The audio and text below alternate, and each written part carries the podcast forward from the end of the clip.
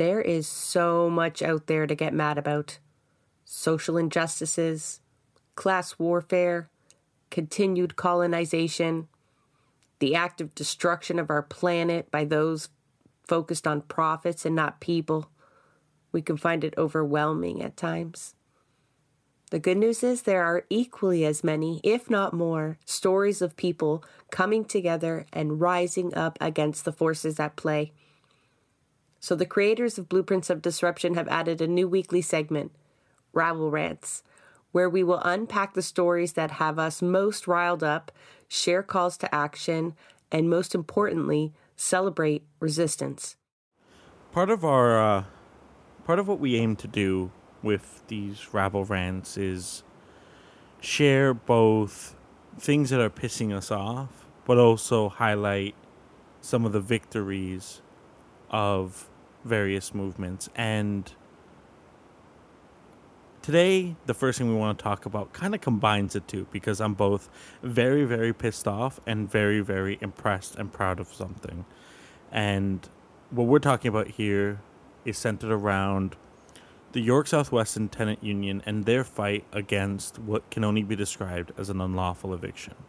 Now, we had the York South-Weston Tenant Union on a few months ago. I don't really understand time. It might have been months, it might have been weeks, who knows. But it was one of those episodes that really, really stuck with me. Talking with Bruno gave me a lot of hope. And, you know, I saw Bruno um, speak at a Status for All rally, and I saw how much that same energy connects with with so many people. Everything he said had people fired up. And they're the just the York South-Weston is an example of a group who's really doing the work and and they're doing it well and yeah we're going to talk about that so the story behind this essentially is um, it's a building on Lawrence Avenue West, 1440 and 1444. Um, both of them uh, are under the York 1442. 1442. Sorry. uh, both of them are under the York South-Weston Tenant Union, and last Thursday there was an eviction that seemingly came out of nowhere. So there was um, uh, an elderly woman there who, going about her day as usual, no reason to believe that that Thursday was going to be any different than any other Thursday, when the sheriff knocks on her door, uh, informing her that she is being evicted. Now, that is not usually how these things go. There is a process. You know, evictions take time. You have to go through a, a hearing with the landlord and tenant board. There's notices, there's opportunities to pay off uh, if you owe money to pay off the money that's owed. There's a process here, and you do get to fight it. That's not what happened here. She has no idea that this eviction is coming and until the sheriff shows up at her door. Now it turns out that um, she owes. Well, initially they said five hundred, then they bumped it up to nine hundred dollars, nine hundred something, um, which was confusing because she pays her rent through automatic payments that get taken out of her account. So she didn't even know that she owed money, right? And the landlord just wants her out of there. Now, when I say landlord, I really should be saying slumlord because the way that they run these buildings can only be described as a slumlord. Now, you might be wondering, where was these notices? Why was she not getting notices? Well, that particular building, Canada Post hasn't been delivering mail there for three years. Why? Because it's infested with bugs, bed bugs. So much so that Canada Post does not deliver to that building. So she received no notices because of this. Now, taking care of bug infestations is the responsibility of every landlord. It is a legal responsibility. It's not up to the tenant to take care of it. It's a, it's up to the landlord. They need to pay for the treatment, which, as somebody who had a run in with bed bugs last year, which was a fucking nightmare. It's expensive. It's really expensive. Um, but it's the it- it's the obligation. So, because of this, because of the actions of the landlord, she had no idea this was happening. Now, how does she respond? She offers to pay the money that she is that is owed. York South-Weston Tenant Union, of course, shows up and they're supporting her the whole way. And one of them on video captures an exchange, which is incredibly important here, where the landlord and the police are telling her that if she comes down to the management office, she can pay what is owed and she will not be evicted. Okay, she agrees. She goes down to the office. And then they tell her, sorry, we're not accepting any payments. You're officially evicted. And the sheriff changed the locks on her door, locking her out, including locking her away from her diabetes medication, which she desperately needs. uh, and with her at all everything else time. that she owns. and everything else that she owns.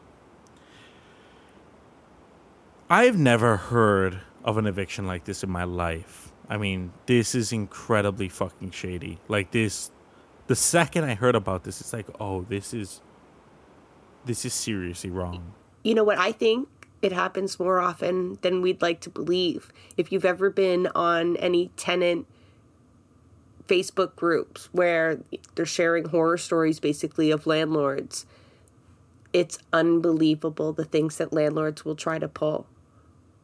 Not sometimes, you know, they're completely oblivious to their obligations as landlords. They are just looking for the money. Sometimes they're just absolutely manipulative and they rely on the majority of people either being in precarious situations where they can't fight back or completely oblivious to their rights as tenants. I think the reason we know about this abhorrent tactic used by the landlords here, the slumlords, is because they were already organized as a building and watching York South-Weston Tenant Union in action was unbelievable. The latest, They're yeah, like those folks badass. are still occupying the administrative office at the bottom of 1440 Lawrence from noon on Thursday. till today. And we're recording this Sunday afternoon, 17th of December. And at some point during today, the thanks to solidarity with fellow tenants and supporters, they regained entry into the unit. Oh, They've managed to. What's that? They've been there since yesterday. They reestablished occupancy yesterday. Okay, so they got in, and then the superintendent removed the door. And the police have been on scene off and on. You know, I think, Santiago, you made the point there, and maybe mentioned overhearing that the cops absolutely knew that this eviction was not on the up and up. And that's why they've allowed the occupation really to, to carry on as much as it has. I think normally I would have expected arrest by now. Let's talk about how that happened though, right? So when when the tenant was informed that she was evicted, they changed the locks. Immediately they began occupying the office uh, at the foot of the building. Um, and immediately, you know, there's police that show up, they're threatening to arrest them. Now, Six police cars, a fire truck, oh yeah. and now, a, like the paddy wagon. it there's maybe eight nine members of the York South-Weston Tenant Union who are occupying the office, but on the outside there was also many of the residents of the building came out in support. Uh, the Livermore High Park Tenant Union, a new tenant union, um, who's currently organizing um, for their rights as well. They showed up in solidarity. They put up a sign. People put up signs. People were coming by with food, with tea. You know, there was a lot of solidarity happening. People who were not part of the tenant union were here, uh, and they were confronting the police about how unjust this was. They were standing up for the rights of their fellow tenant. Right? There was so much solidarity happening, and as much as this was a horrible, horrible thing that was happening, it was incredible to watch. Um, I showed up very late because I didn't even know about this happening. So I showed up what time? 9, 10 p.m., something like that. Um, and, you know, the police were there. I tried to get information from them because you know I I want them to admit to what they're doing. They don't talk to me. They give me a phone number to call their division. I call. They're like, "Sorry, we're not talking to you. Uh, you have to talk to someone else." I'm like, "Who else can I talk to?" They're like, "You're gonna have to figure that out on your own." Okay. I talk to Jessa. Jessa calls every single fucking number. Absolutely no information from anyone. Why? Because they know what the fuck they're doing here. They know they fucked up. So you got big six foot five or something, very typical cop looking cop guarding the doorway. This man the entire time is fidgeting with his pistol, fidgeting with handcuffs, which very unnerving. Um, definitely got the energy that he was on some kind of power trip, right? But the the York South-Weston Tenant Union, they they stood their ground. They were talking about how they were they were saying, we we don't get evicted. We don't let things get this far. We stand up for each other, and we don't let it get to this point. You know, we have lawyers on retainer. They put an emergency injunction with the landlord and tenant board which we recently heard that uh, got approved. They're getting an expedited hearing to resolve this issue, and I'll, I'll pull up uh, what the landlord and tenant board had to say about this in a second. But before we do that, um, actually, hold on, let me just pull it up so I can have it there. But yeah, so they're occupying this office and the cops tell them, you know, we're gonna if you if you don't leave, you they they were saying something along the lines of you have permission to protest on the property, but you don't have permission in this office, and if you don't leave, we will arrest you, all of you. They don't budge. They don't budge an inch. And now I've I've I've been around the block a couple times. In my head, I'm I'm being a pessimist. I'm thinking this only ends one way with everyone here getting arrested because I've seen it happen too many times where these things end up with everyone getting arrested. But they're holding their ground. They bring in the quote unquote good cop to negotiate. You know, all like, oh, I understand your struggle. You guys are good people. You're fighting for rights. I don't want to. You know, the the typical textbook. Yeah, um, like we haven't seen the movies. Yeah, and and they they know what's going on. The, um, but they explain the situation to the cops, and you kind of get the vibe that they were like, "Oh, this is."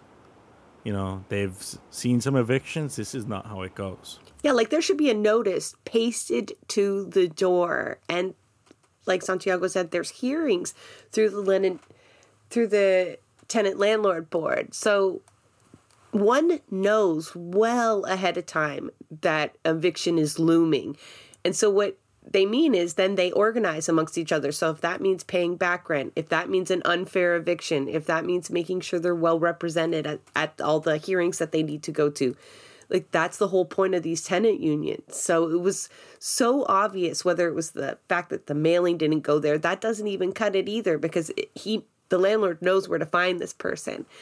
And the fact that the the fact that the sheriff and the police were on board, I mean, it's unbelievable that resources are used in this way to make people homeless in winter because of rent that is being can be paid. Like throughout this there was over and over the willingness to pay the back rent over and over. And, and they have to allow it, it they have to allow even, it. They do. And that hopefully if it goes towards the board and there's no other issues pending you are given the opportunity to pay and remain. The point is to keep people housed. But the city of toronto is using their resources many resources at removing people from the only thing that they've got. It's one thing to have a slumlord but this is this is a combined effort and it goes back to our episode on fascism honestly to see the state work like this with a landlord to evict and to persist so long with it it's ridiculous. And, and, just to be clear because you know people will use the oh you know livelihood of the landlord thing. This is not a motherfucking mom and pop landlord. Uh barry i don't care if it was. I, it doesn't matter. there's care. no but let's difference. be clear about who it is because there is a certain audacity here. Yeah. barney river uh is the the company which yeah we definitely have to name drop them yeah which um is run by Aziz Manji. they're a massive, massive uh, company who is. I mean, you if you read their mission statement, they're all about, you know, exploiting uh, m- maximum value. You know, they're like, we'll kick out whoever we need to kick out. They're they're looking. Why are they not letting her pay this money? Because they're hoping to replace her with somebody who will be able to pay more rent. Right? They're looking to raise the rents. They don't give a fuck about the individual here. Uh, so there, there's quite a lot of audacity there. Anyway, so around three in the morning, um, the cops. Well, they first they call the superintendent. They get the superintendent to remove some documents or whatnot from the office, and then they leave. I was really shocked at that. They, Both the cops and the superintendent leave. Yeah, the cops and the superintendent. That's that shift was, change time, by the way. Yeah, that was, but that was a fucking win. The fact that it didn't end up with all of them getting arrested, that was a win and a testament. Because someone overheard one of the cops saying, you know, that with all of these eyes and with the way that the situation has gone down, we cannot arrest these people. They stepped in it. They seriously fucking stepped in it. And so, one of the main missions of the organizers there you know, it was a two front, right? It was an occupation and they were filing the necessary paperwork to do it legally, but knowing that the len- landlord tenant board is such a kangaroo court shit show, you know, they divided their tactics because it wasn't enough to rely on that. Plus, this would have meant the shelters were full. The police acknowledged the shelter system was full, and then that would mean putting this person out onto the street. And the fact that people are making policy decisions like this and calculated manipulative tactics to unhouse people enrages me. Like, th- that is the harshest consequence. You're not just behind on an electricity bill or or something like that like you're removing shelter from them in an environment where getting a new apartment is next to impossible. This would have lifelong consequences for a lot of people. So resisting that eviction in the first place is so important. And if this person did not have the tenant union behind them, I imagine this, like I said before, this is replicated over and over and over again. And they're not just working to massively unhoused housed people, but the amount of encampment evictions that are also happening at the same time as this, not just in Toronto, but right across Canada right now in the winter, is class warfare. Yeah, and one of the, one of the telling moments of it, um, you know, because the the cops are trying to say, you know, like right now we're we're concerned about getting this tenant uh, shelter tonight, right? What was the response from York South-Weston, there's an empty unit right upstairs with all of their belongings. Their unit. That is their shelter. That is their home. That's sitting empty right now. That is where they should be. And they did not budge on that. Right? Um, now, since that has happened, like we said, they're still occupying the office. They reestablish occupancy uh, the landlord took down the door, they put it right back up. They brought in people with tools, put it back up. And now uh, the their request was granted. Here, uh, let, let me read the wording from this. Well, it's not clear that the enforcement of an order by the sheriff may constitute an illegal lockout. The allegations of abuse of process raise an issue that, having regard to the consequential homelessness of the tenant, in my view, merits an expedited hearing to allow the parties to make submissions as to the appropriateness of the remedy of restoration sought by the tenant in mitigation of resultant prejudice. The board shall schedule the hearing on an expedited basis. Furthermore, we should re- should any request to review order something something something be submitted and a preliminary review granted, the board is directed to hear this application and any such review together. So they're, as we mentioned, the, the landlord and tenant board is a fucking kangaroo court that's the mostly run by landlords. This wording is pretty aggressive for them. Um, I think it, it's pretty clear the fact that this was granted that this is far, far from a normal situation or from how it's supposed to be legally played out. And, you know, right when the cops left, you know, first of all, everyone running for the bathroom because they'd been occupying that space since uh, 1 p.m. But then, you know, there was a question of, okay, we got to stay here overnight. And the people who had been there for over 12 hours, really like 14 hours at that point, pretty much every single one of them was like, I'll stay here overnight. I'll keep staying here. And I was so impressed with that the resolve that they had, the fight that they had. Like this was, we are not letting a single one of us go down. We're not letting this happen. We're not letting the rights of our fellow tenant be violated. It was exactly what we need to see. It was exactly what we talk about here that resistance. It was honestly so impressive. And this needs to be replicated across the country. And you know what? It is. In Acorn is doing an incredible job of helping to organize tenants. And we are seeing more and more people mobilizing around encampment evictions. I want to move to Edmonton. Now, the police there They sent out a notice to frontline agencies around the city, letting them know ahead of time that they were going to destroy eight encampments.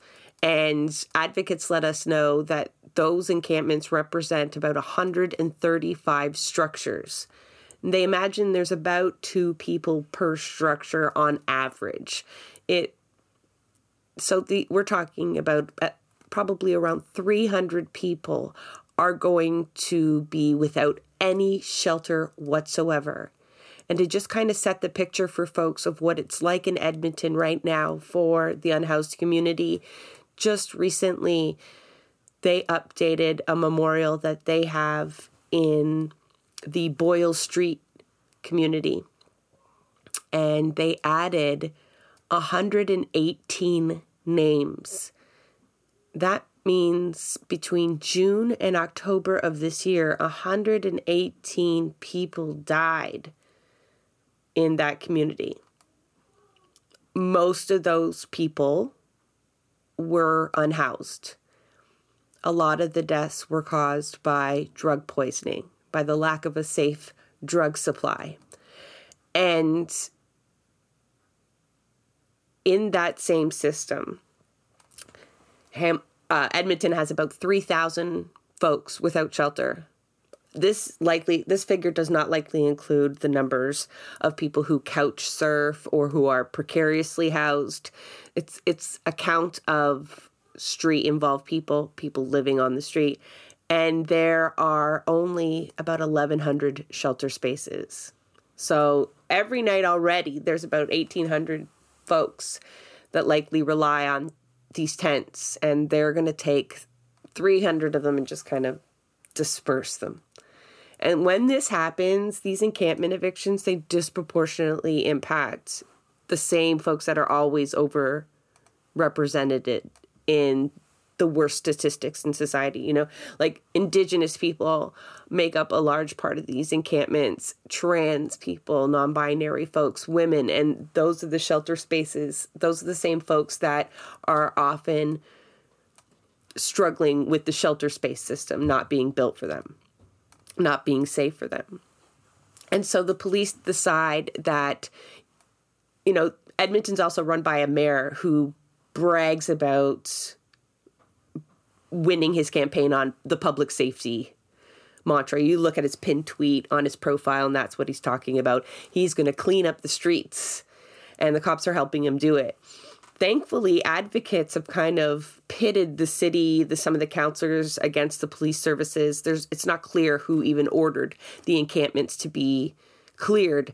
And Edmonton actually has certain criteria. The last time we talked about encampment evictions, uh, they used fire safety as one of the reasons that St. Stephen was cleared out. And subsequently, you know, there were fires at encampments. And so there's a measuring system within the city of Edmonton on like and I think a color coding system on how safe or unsafe an encampment is. And like, you got to imagine who sets these criteria. Anyway, apparently nobody paid these criteria any regard. The cops just came up with a list and they're clearing them out. This is scheduled to start tomorrow. I believe there's been some pushback and use of the courts to delay or or stop this, but that's not that would not have happened if it hadn't been from massive amounts of pushback from housing advocates that are saying, you know, they probably fought for these criterias, right? Like at least you can't just clear them arbitrarily. The only you have to have good reason to need to clear an encampment and then the cops are just like, well, we're going to do it on our own. So it's not quite clear what happened there, but what it's clear is like they're using their resources and they're focusing on clearing encampments as as an activity, period. Why are any dollars going to these activities to do this? And why are people allowed to sit and plan and, and assess and decide and then not think of consequence? Why are they not responsible for then going, where are these 300 people going to go then? What is going to stop the rain from and the snow from falling on them at nighttime? Why is that not part of the plan ever? The city of Toronto will say that it is part of their plan, but it's not really. There's they're shuffling them off for a few days, nowhere near where they live. I imagine Edmonton has something similar. Who knows? But Halifax also last week had um, one of a larger encampments there threatened with police force, threatened with clearing, and it was again the resistance of local advocates that managed to push that back. But that gets tiring. Like, if you're not there, if they're not organized, these encampments are going to get cleared. These folks are going to get evicted without unions. It's relentless. And to think of like increasing police budgets or funding this and making that a priority for city services or city staff, I just. I, I feel like I'm repeating myself, but nothing else makes sense other than just pure class warfare right? Because it's not safer. These people are more likely to overdose. They're more likely to die in the elements. They're more likely to face violence when you evict them from the encampments, when you evict them from their home. And it's um I, it you know it is heartening to see tenant organization and all these these other movements kind of getting a little bit more bold in their resistance, like hearing someone say, We don't get evicted. Like, that's got to spark something in folks. And I think you have to draw that line. Like, I think we do have to say at this point, like, nobody should be evicted anymore. We definitely should never allow evictions in winter. I don't know how that's not been mandated at this point, how that's not something that any basic human could agree to but it all comes down to the co- commodification. Like it surprises me that that appeals to the the police in the way that they say, well, her her shelter is up there. Because the landlord would argue that's not her shelter, it's mine. And even though I'm not doing anything with it, it doesn't matter. Right? Like I have some sort of right to have extra shelter. To, uh, the whole idea of having landlords is abhorrent right? We never got together as a society to then profit off of one another's shelter. If you think of the most rudimentary communities trying to build structures to likely keep us warm and dry and together. And at some point, mostly thanks to folks like John Locke, we started looking at things as a means to just like get ahead of one another. And the fact that you know, water, electricity, and a lot of things have fallen into that. But shelter, it just seems like at its most basic, that that isn't resisted more. That that idea isn't resisted more. I think more and more people are like, you know, all all landlords are bastards. A lot of people have gotten there at this point, but yeah, I'm happy to push that narrative.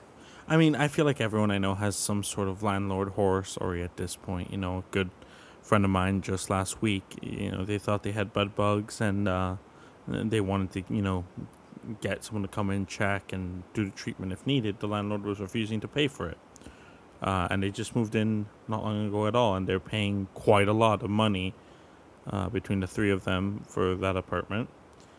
Um, you know, that is an incredibly common story. You know, I have a friend who his landlord uh, lives on the top floor. He lives in the basement with his uh, mom, helps his mom pay the rent. And brother lives there too.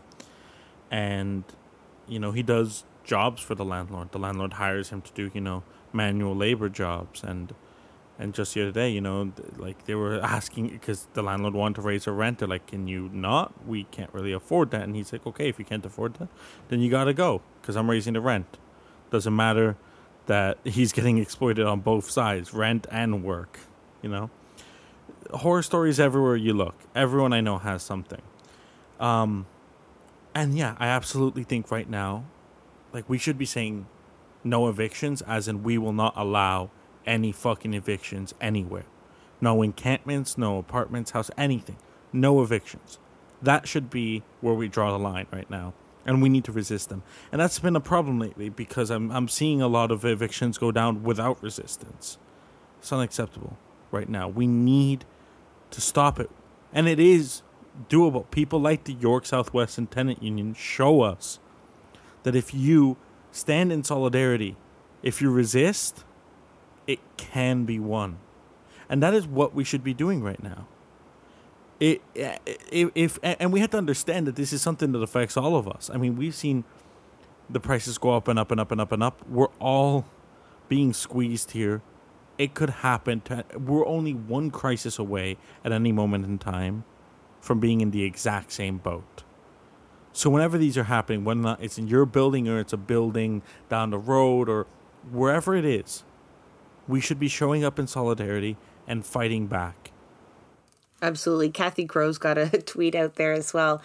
It, it's not a organizing, resisting kind of tweet, but it goes to the policy decisions that I was talking about and holding politicians accountable or tweet is like maybe it's time to just start walking into city hall with the people we're unable to get shelter for you know right to the counselor's office right to the mayor's office.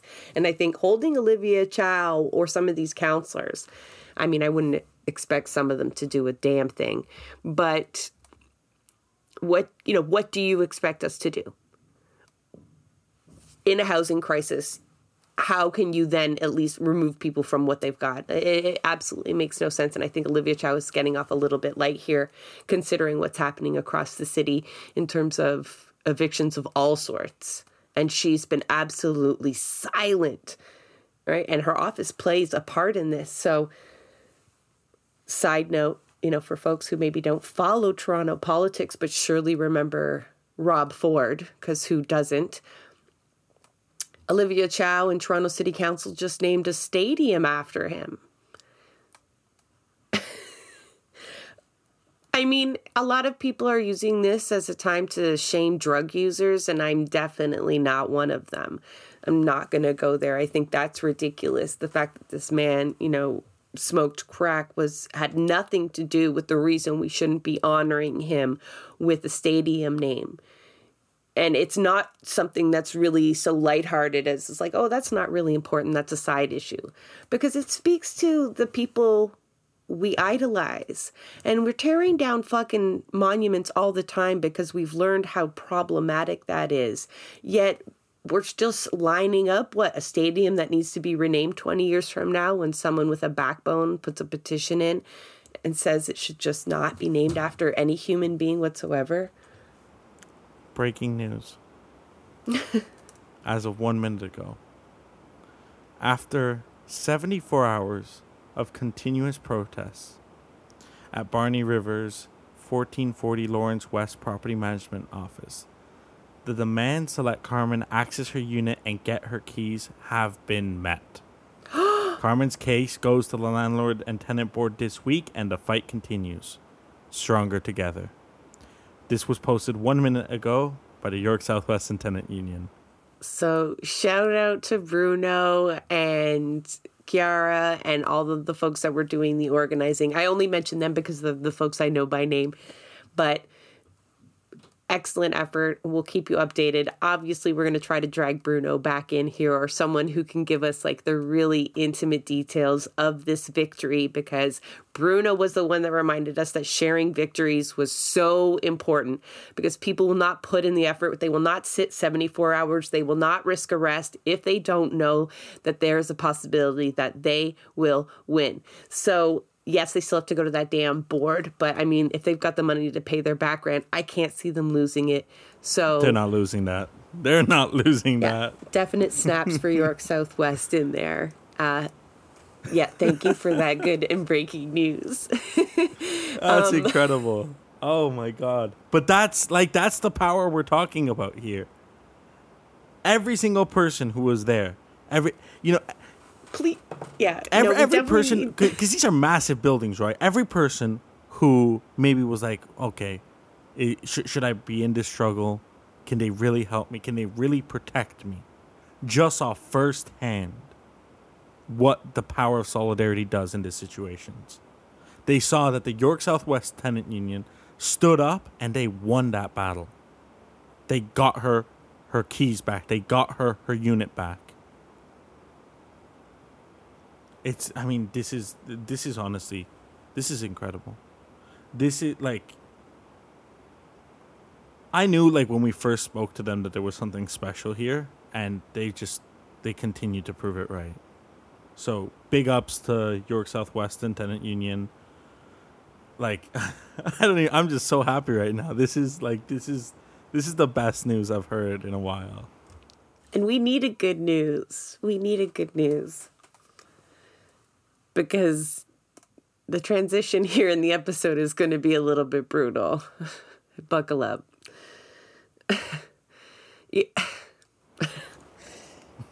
Sorry. no, it's whatever. Uh,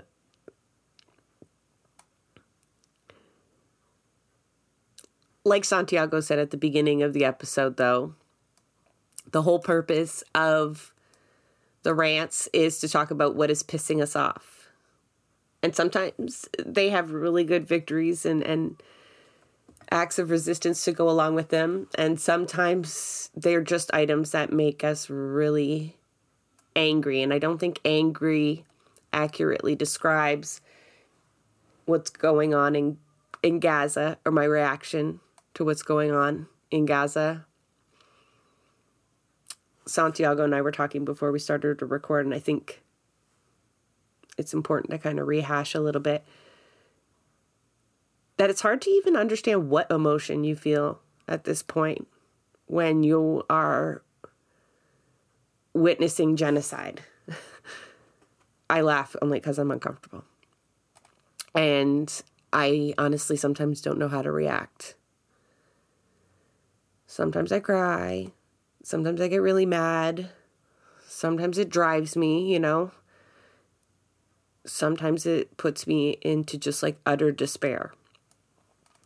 And when we had originally come up with the rants, it was supposed to be an outlet for us. I did envision it being really topical all the time and that changing week to week.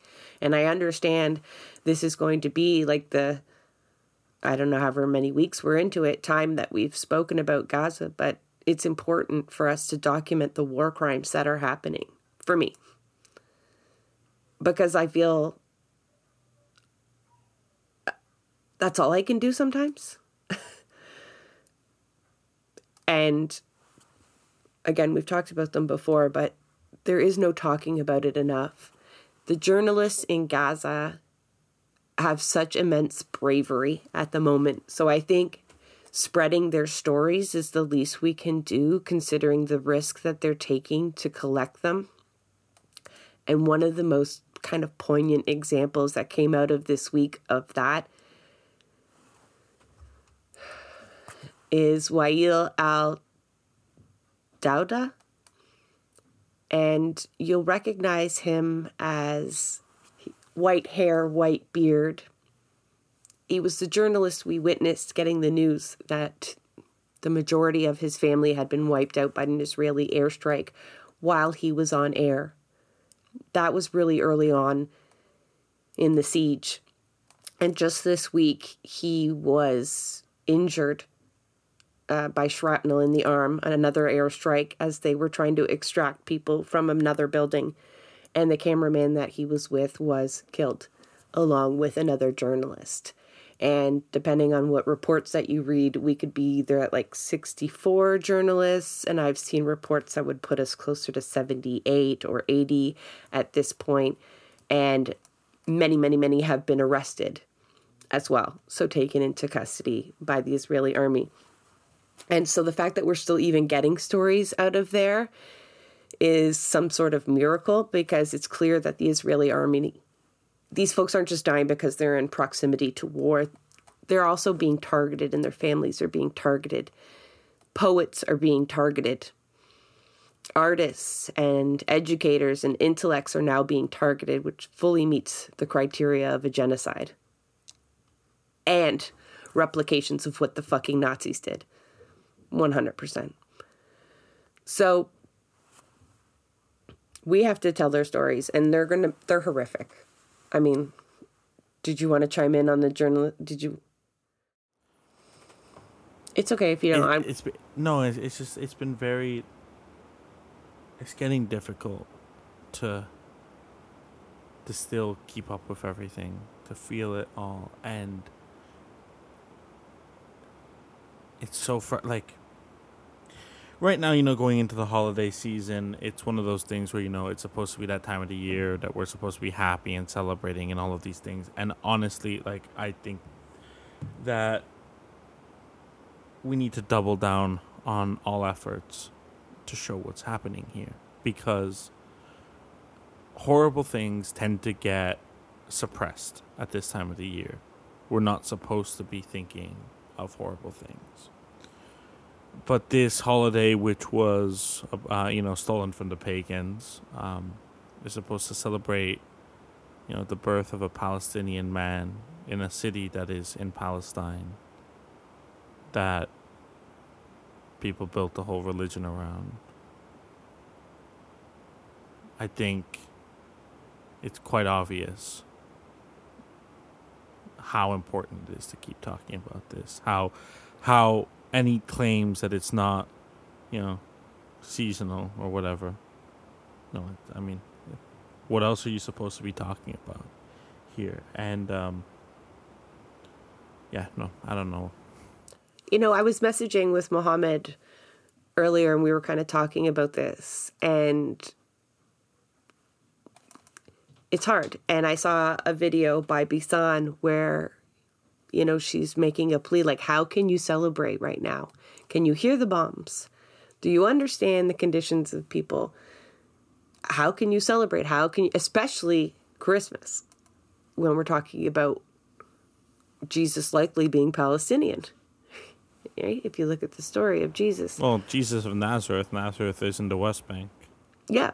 So it, it's particularly ironic and difficult, but going back to my discussion with Mohammed there and being a parent of kids who expect Christmas and you have a duty as a parent to maintain as much normalcy as possible.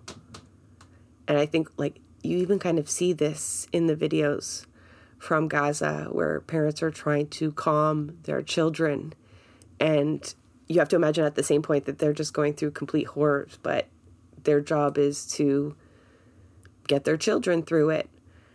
And it's it's hard to engage meaningfully when this is on your mind without guilt and but you know at the same time if we deny ourselves everything and anything good uh, surely we won't have a long fight on hand surely that would burn everybody out and we would lose sight of you know what's important but yeah it doesn't come without immense kind of questioning and difficulties because the things of that we're seeing particularly as the war moves on you know the bombings were bad. The relentless bombings for weeks and weeks are bad. Uh, but as the ground troops move through gaza and we are still allowed to see images coming from there surely folks have seen, or maybe you have not, maybe spare yourself outside of most of the hospitals, any that are functioning in any form, there are many people taking shelter in tents. So most of these folks will likely be sick or injured and just unable to be treated inside the hospital. Also, remember, hospitals have been targets of strikes and whatnot. A lot of them are under siege. At this particular hospital, Kamal Adwan Hospital in Gaza, Israeli tanks and bulldozers moved through and literally ran over folks in tents that were unable to flee, sick and injured Palestinians. And the aftermath being videoed after the IDF pulled out is just horrendous to see. Also, this week, the IDF itself had was forced to admit that they themselves shot three hostages, and we absolutely know for a fact that they have killed more Israelis than that. However, this time they admitted to it. Not only did they admit to shooting these three folks who were wearing no shirts, they admitted they were wear- waving white flags. Those pieces of shit admitted that had they only known that they were Israeli, they wouldn't have shot them, but they acknowledged that they were shirtless and grouped together walking, waving a white flag, and that was okay to kill on sight. Like all three were shot dead, no survivors. Which is also, I mean, worth mentioning once again. That's a war crime to kill anyone wa- waving a white flag, but you know who's counting? Well, absolutely, but the state of Canadian media and some of the folks out there is is fucking horrendous because a lot of the narrative around that is Zionists assuring each other, well, don't forget, sometimes Hamas is dressed as civilians. Or don't, the worst, which implies that it's okay to shoot civilians, right? If they if they look like civilians, and that's okay. But even worse than that is there's this fucking turf out there. I'm not even going to drop their name. They write books.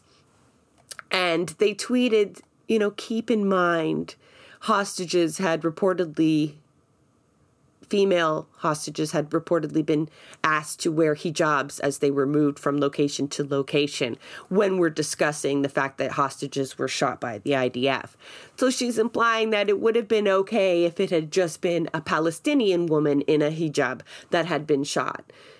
And the fact that people are saying this on the internet, where it is forever, where everyone can see it without apologies, is is likely what everyone experienced in Germany at the time. And I, I know that this has happened many, many times over throughout the world. There's been so many genocides. I think the Tamil genocide has come up many times in talking about Gaza, particularly the tactic of herding people to a safe zone and then bombing that safe zone. But it's just, I don't remember a lot of people trying to defend that at the time. I don't remember a lot of Canadian media saying that there would have been exceptions for that. And yeah, well, they're trying to get the Tamil Tigers. And it's unreal the brazenness to which Canadian media is behaving right now. I mean, one thing I'm I'm I'm almost confused about. Why the hell did they admit this? Like usually, for them to have have come out and and, and said this of their own volition, it, it, it makes it seem like they're trying to get ahead, of something much worse too, right? And this has led to this has led to massive uh, protests within Israel. There's in Tel Aviv. There's massive protests going on. So it's it's clear that this struck a nerve, which is stupid because like once again, no no life is like I'm sorry, uh, the the tens of thousands of dead children. That's fine, but the second three Israeli hostages are killed. That's the end of everything. Like, it shows you the way that we were that we're we're taught to think when it comes to these conflicts of like disregarding and dehumanizing others and it shows you. You say we, but I like. I don't know. I think Zionism Zionism has a special flavor of dehumanization that occurs because the things that we have seen the soldiers do is unreal. And I, I don't know if this happens in all war zones or not, but I'm talking like folks are proposing to their girlfriends in the ruins of apartment buildings and promising to build their new home there. They must smell the death, Santiago. When they're taking these photos, they can smell death for sure. They can see evidence of dead children everywhere, likely, and they are dancing and singing and raising flags and getting down on hand and knee. And, you know, we've heard about the number one song in Israel and the horrendous lyrics that were in that. It, what, it's not just soldiers either. You know, the, the, when you, when you position yourself as a chosen with exclusivity built into land rights. This is what happens. This because I I could not I cannot understand what has happened to some of these human beings to behave this way. Yes, it's state powers making these decisions. Yes, it's Netanyahu that has crafted much of this, but it's people that are carrying it out. There's snipers shooting into churches, killing old women. This is the result of this is what theocratic fascism looks like in practice. You know, the episode we did the other day on fascism. This is the result of that, you know and it, it, it's also the result of the Western world having given them permission to do so because they're they're out here telling on themselves all these things. It's videos that they're posting on their social media accounts. You know, like they're the doing hostages that because- bound and blindfolded, half naked, in the middle of the desert on their knees in rows we have seen this in ISIS videos. What did they do with those people? So, what they're doing is they're going into UN schools that have become these safe zones for folks. They're like huge buildings, compounds, even, and hundreds and hundreds of people are sheltering because there's uh, you, the apartment buildings are targets. They figure if there's anywhere that's safe, it's a UN building. Obviously, we know that's not true, but they have the facilities to house more people than a destroyed building. So they're going into these places and they are separating the men from the women. And they are taking men that they think appear to be 16 or older. It's arbitrary. And they are taking them and they are stripping them and they are videotaping them and they are asking them to perform. And then they are taking them to locations unknown. Now, I, am someone who, like, I've kind of uh, denounced to a certain extent the Nazi comparisons because, I, I, like I said, I feel like there's there's more useful ones. But I, uh, one thing I'm curious about is what would it have looked like during the Holocaust, during you know the Nazi regime, if social media had been around back then? What kind of things would they have been posting on their social media? Because I am kind of getting. You mean what kind vibe. of things would the Nazis themselves? Yeah. Yeah. What kind of yeah, shit would have what, what would have been described. posted in the in the yeah. camps? Because yeah. because I mean that that's the thing that's weird about this, right? We we haven't seen like usually genocide isn't broadcast on social media, but that's what we're seeing right here. And they're so indoctrinated that they they believe that they're their right to do this and, and they feel very enabled to do it by the West that has given them permission. Said, hey, you want to kill? Well, I mean, who knows? How many children is enough? Let's talk about that over and over again. You know, you know what I mean? Like the West has actively given them permission to do so. And so they feel quite entitled to do so. And this is what they're doing. And it's shocking. Every one of and, these tactics we've known that they've used, like we've known they've used bulldozers to run over people. We know that they've attack people in places of worship. We know that they have imprisoned and killed children. Uh, but we were okay as long as it was like a couple dozen at a time. Right? Because I think now what has happened, I think they've overplayed their hand. I know that sounds really kind of callous and removed, but from a political spectrum, like you have France now and the UK and begrudgingly Canada now calling for a ceasefire. Because how long can you view these images and the massive street protests and be in any kind of position to issue statements or defenses of that any anymore? You, you know what concerns me? What would our society be like if we hadn't been taught that the Nazis were like the greatest evil and that fascism was this evil thing? Like, if that hadn't been a part of our education, like, because that was a part of our education, and yet here we have theocratic fascism playing out in front of us, and there's all kinds of ways to justify it.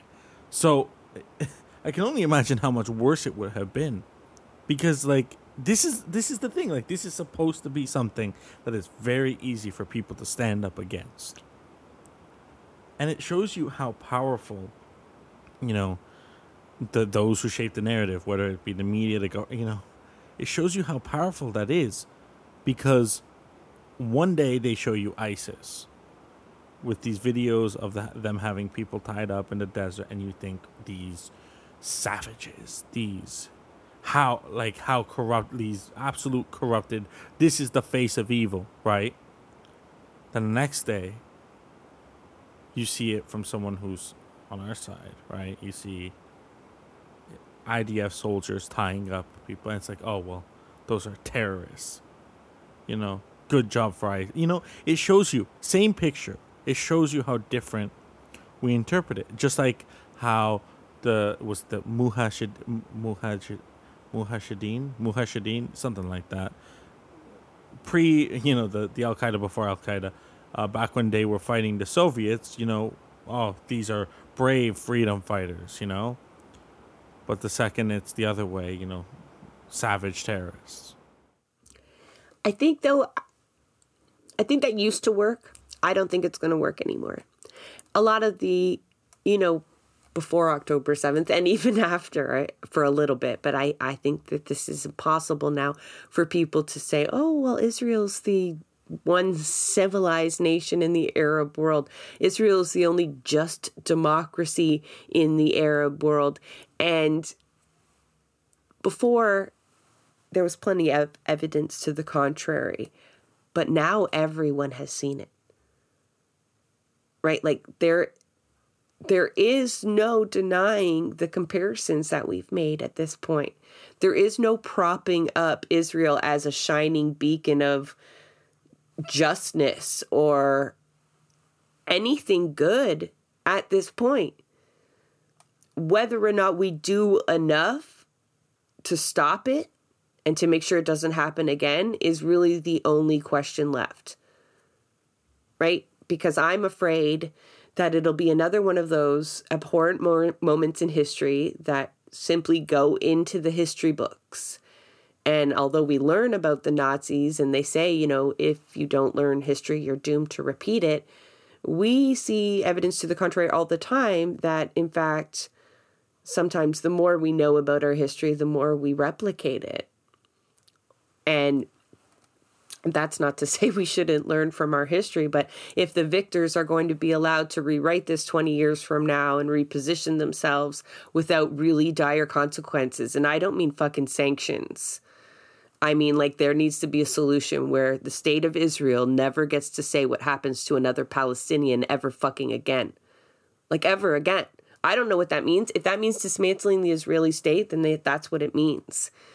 But anything short of ending Zionism, frankly, wouldn't be good enough for me. Because it would just be another one of those, well, you paid the price and for seven years you can't sit in the UN or whatever kind of lame punishment you think you can dole out for this. But in the meantime, like, will they get that land back?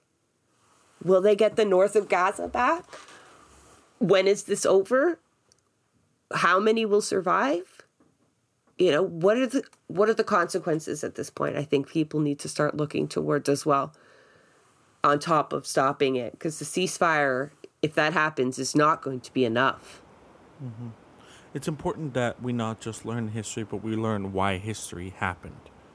right? That's the difference. History is not a a a, a, chrono, a, a chronology of I don't even know if that's a word chronology of facts for us to regurgitate onto a test. History is something that we need to learn why things occurred.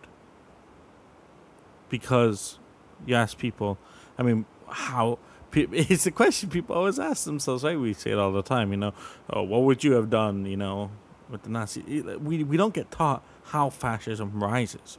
We don't get taught how genocides occur. Why? What leads up to them? We just learn that they happened. Horrible things.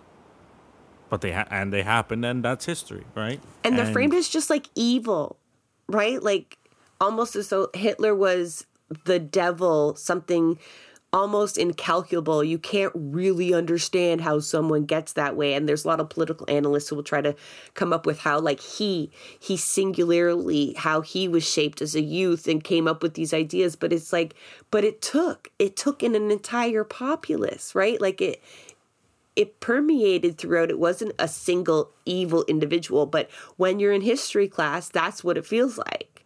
Yeah, right. And any it's, German it's, it's that went really along, helpful yeah, and any German that went along with it didn't fully understand what was happening or felt threatened. And yeah, there's that that that type of real learning of that experience does not really happen. It, it's, it's it feels very uh, almost Christian, you know, like there's there's a there's a a religious feel to it, right? In the way that like they portray these battles between good and evil, where they portray, you know like it's it's very biblical feeling right? And it's not particularly helpful to think that way. Like we need to be far more nuanced and we're not taught to critically to think critically whatsoever and it's not it's doing us a disservice. Uh no okay i just want to touch on the so you're like i just want to write where you left off like disservice like not learning history well um, okay. I wonder though, looking back, and I hate to get to this point where we're starting to look back at it because there's a crisis to stop at the moment, but looking back at Canadian media a few years out, I'm curious as to how we then write this into history, seeing what we're seeing. And most people will know the shit show that's going on at Canadaland and Jesse Brown, but he is not alone in this. The Breach just released a study. They've been analyzing Canadian media, actually analyzing Canadian media, not like Jesse Brown pretends to be doing. And they found, you know, at the CBC, for example, was featuring 42% more Israeli voices than Palestinian voices, despite the disproportionate death toll that we've seen and we know. And CTV was even worse. Like they're one of the worst. It's like 62% more Israeli voices being aired and named in their reports. And we've given countless other examples into the language that's used around some of these reports and how it, it washes Israeli of war crimes and always has such heavy emphasis on what Hamas did on October 7th. But the way the Canadian media still persists to shape this moment as something to rally around anti Semitism. Still, still, with this death toll and the amount of actual violence and criminalization retribution, job losses that have occurred with Palestinian voices. The Canadian media is still, you know, filming students coming out of high schools and trying to get people upset with them. Right? Like Jesse Brown targeting a racialized Shree uh, from Toronto Star. And that is his focus in this moment in time when a genocide is occurring, like Joe Warmington is worried about what grade nine and 10 students are doing out in Scarborough because that might feel unsafe to fucking who? Like, I just don't understand how this is allowed to persist in Canadian media and what's that going to do about how we look back at it because th- are those going to be the headlines that remain or are we going to hold those people accountable for doing this? for justifying genocide and trying to deflect, deflect, deflect. Like you're talking about street protests and boycotts of businesses that are being still framed as what is unsafe right now, as what is the danger right now, when we've just described what I've described to you about the horrors happening in Gaza. And this is just such a point of contention for me, I guess, because I, I don't understand. I can understand how there's a few individuals, but to see so many people still including that in the report, in the focus, after two months now, still feeling the need to condemn Hamas or rocket attacks or anything that they did on October 7th at this point, even though they've seen what they've seen. And that is the strongest narrative in Canadian media still, even after the call for the ceasefire. It's really not relented. I don't know. You even see like German police storming universities, like complete Gestapo tactics happening all over again actually taking people into custody wearing keffiyehs. This is not happening to Jewish people right now. They are not being shot for wearing their kippas. Okay, yes, we have seen some vandalism. Yes, we have seen uh, what we saw in the Montreal schools. But nothing to the level of what Palestinian supporters are facing right now. And why this persists in the media. It's just it's it's eating away at me, honestly. It's eating away at me that because even my neighbor, you know, like, oh yeah, Jewish people around here are just not feeling safe right now. And I don't get that. I still don't understand how anybody can be centering their own feelings of safety when they've seen what they've seen because you hear a chant and someone tells you that that might mean something. And so all of a sudden, I have politicians en masse saying that they are going to do something about anti Semitism when it took millions of people taking to the street for them to say that they would ask for a ceasefire. Like, whose safety are we actually worried about? And it goes back to the safe streets things, too. They're not actually worried about making the streets safer for the people who live on them, right? It's about making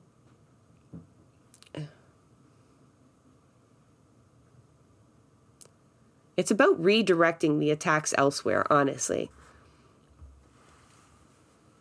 But yeah, I'm completely disappointed with Canadian media, but to see it happen at Canadaland, I think has really shook some folks because that was a great outlet. There are great reporters there, and they had done an amazing job of pointing out the hypocrisies that exist in Canadian media. But at the time that we needed them most, Jesse Brown, who owns the publication, has decided to spend his efforts manipulating the work of peace activists at this point.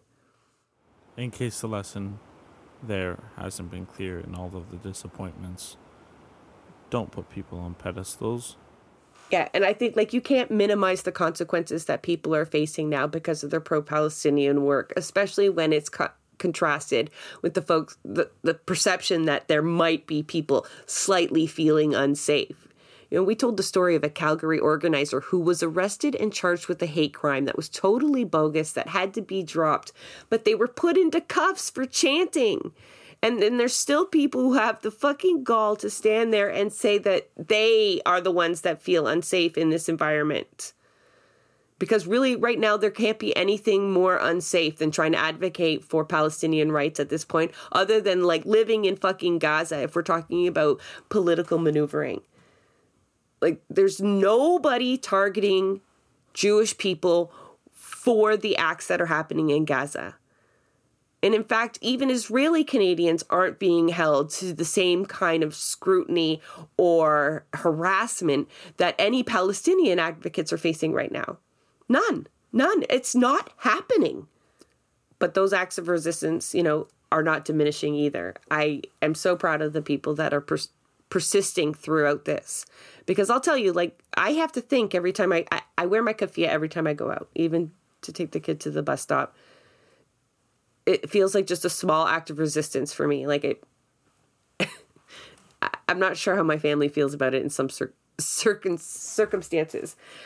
However, you know, folks are really, really putting their livelihoods on the line right now. And the fact that they are getting arrested and continuing to do this is so admirable. Um, I do very much appreciate the people that can make those sacrifices. And the fact that we're all sitting here now cheering on Yemen, of all countries, because at this point they have attacked ships in the waters uh, out. Th- that they can control, and this has led to uh, one of the major shipping companies having to end all shipments to Israel. So this is a state that has been attacked. It's not even a legitimate state in the eyes of most of the world. Yemen has a very complicated recent history that I don't fully understand. But the fact that they're in, even in a position, the Houthi rebels, to contribute to this fight in any way, I I just find myself in very. Do you know what my fortune cookie said? I had I ordered out last night that I would always live in interesting times. And that's never been more true than today, I think, where you're just wondering what the fuck is happening and wondering what we can do, honestly. But yeah, cheering on Yemen was not really in my bingo card, as they say. That is a wrap on another episode of Blueprints of Disruption. Thank you for joining us. Also, a very big thank you to the producer of our show, Santiago Halu Quintero. Blueprints of Disruption is an independent production operated cooperatively. You can follow us on Twitter at BP of Disruption. If you'd like to help us continue disrupting the status quo, please share our content, and if you have the means, consider becoming a patron. Not only does our support come from the progressive community, so does our content. So reach out to us and let us know what or who we should be amplifying. So until next time, keep disrupting.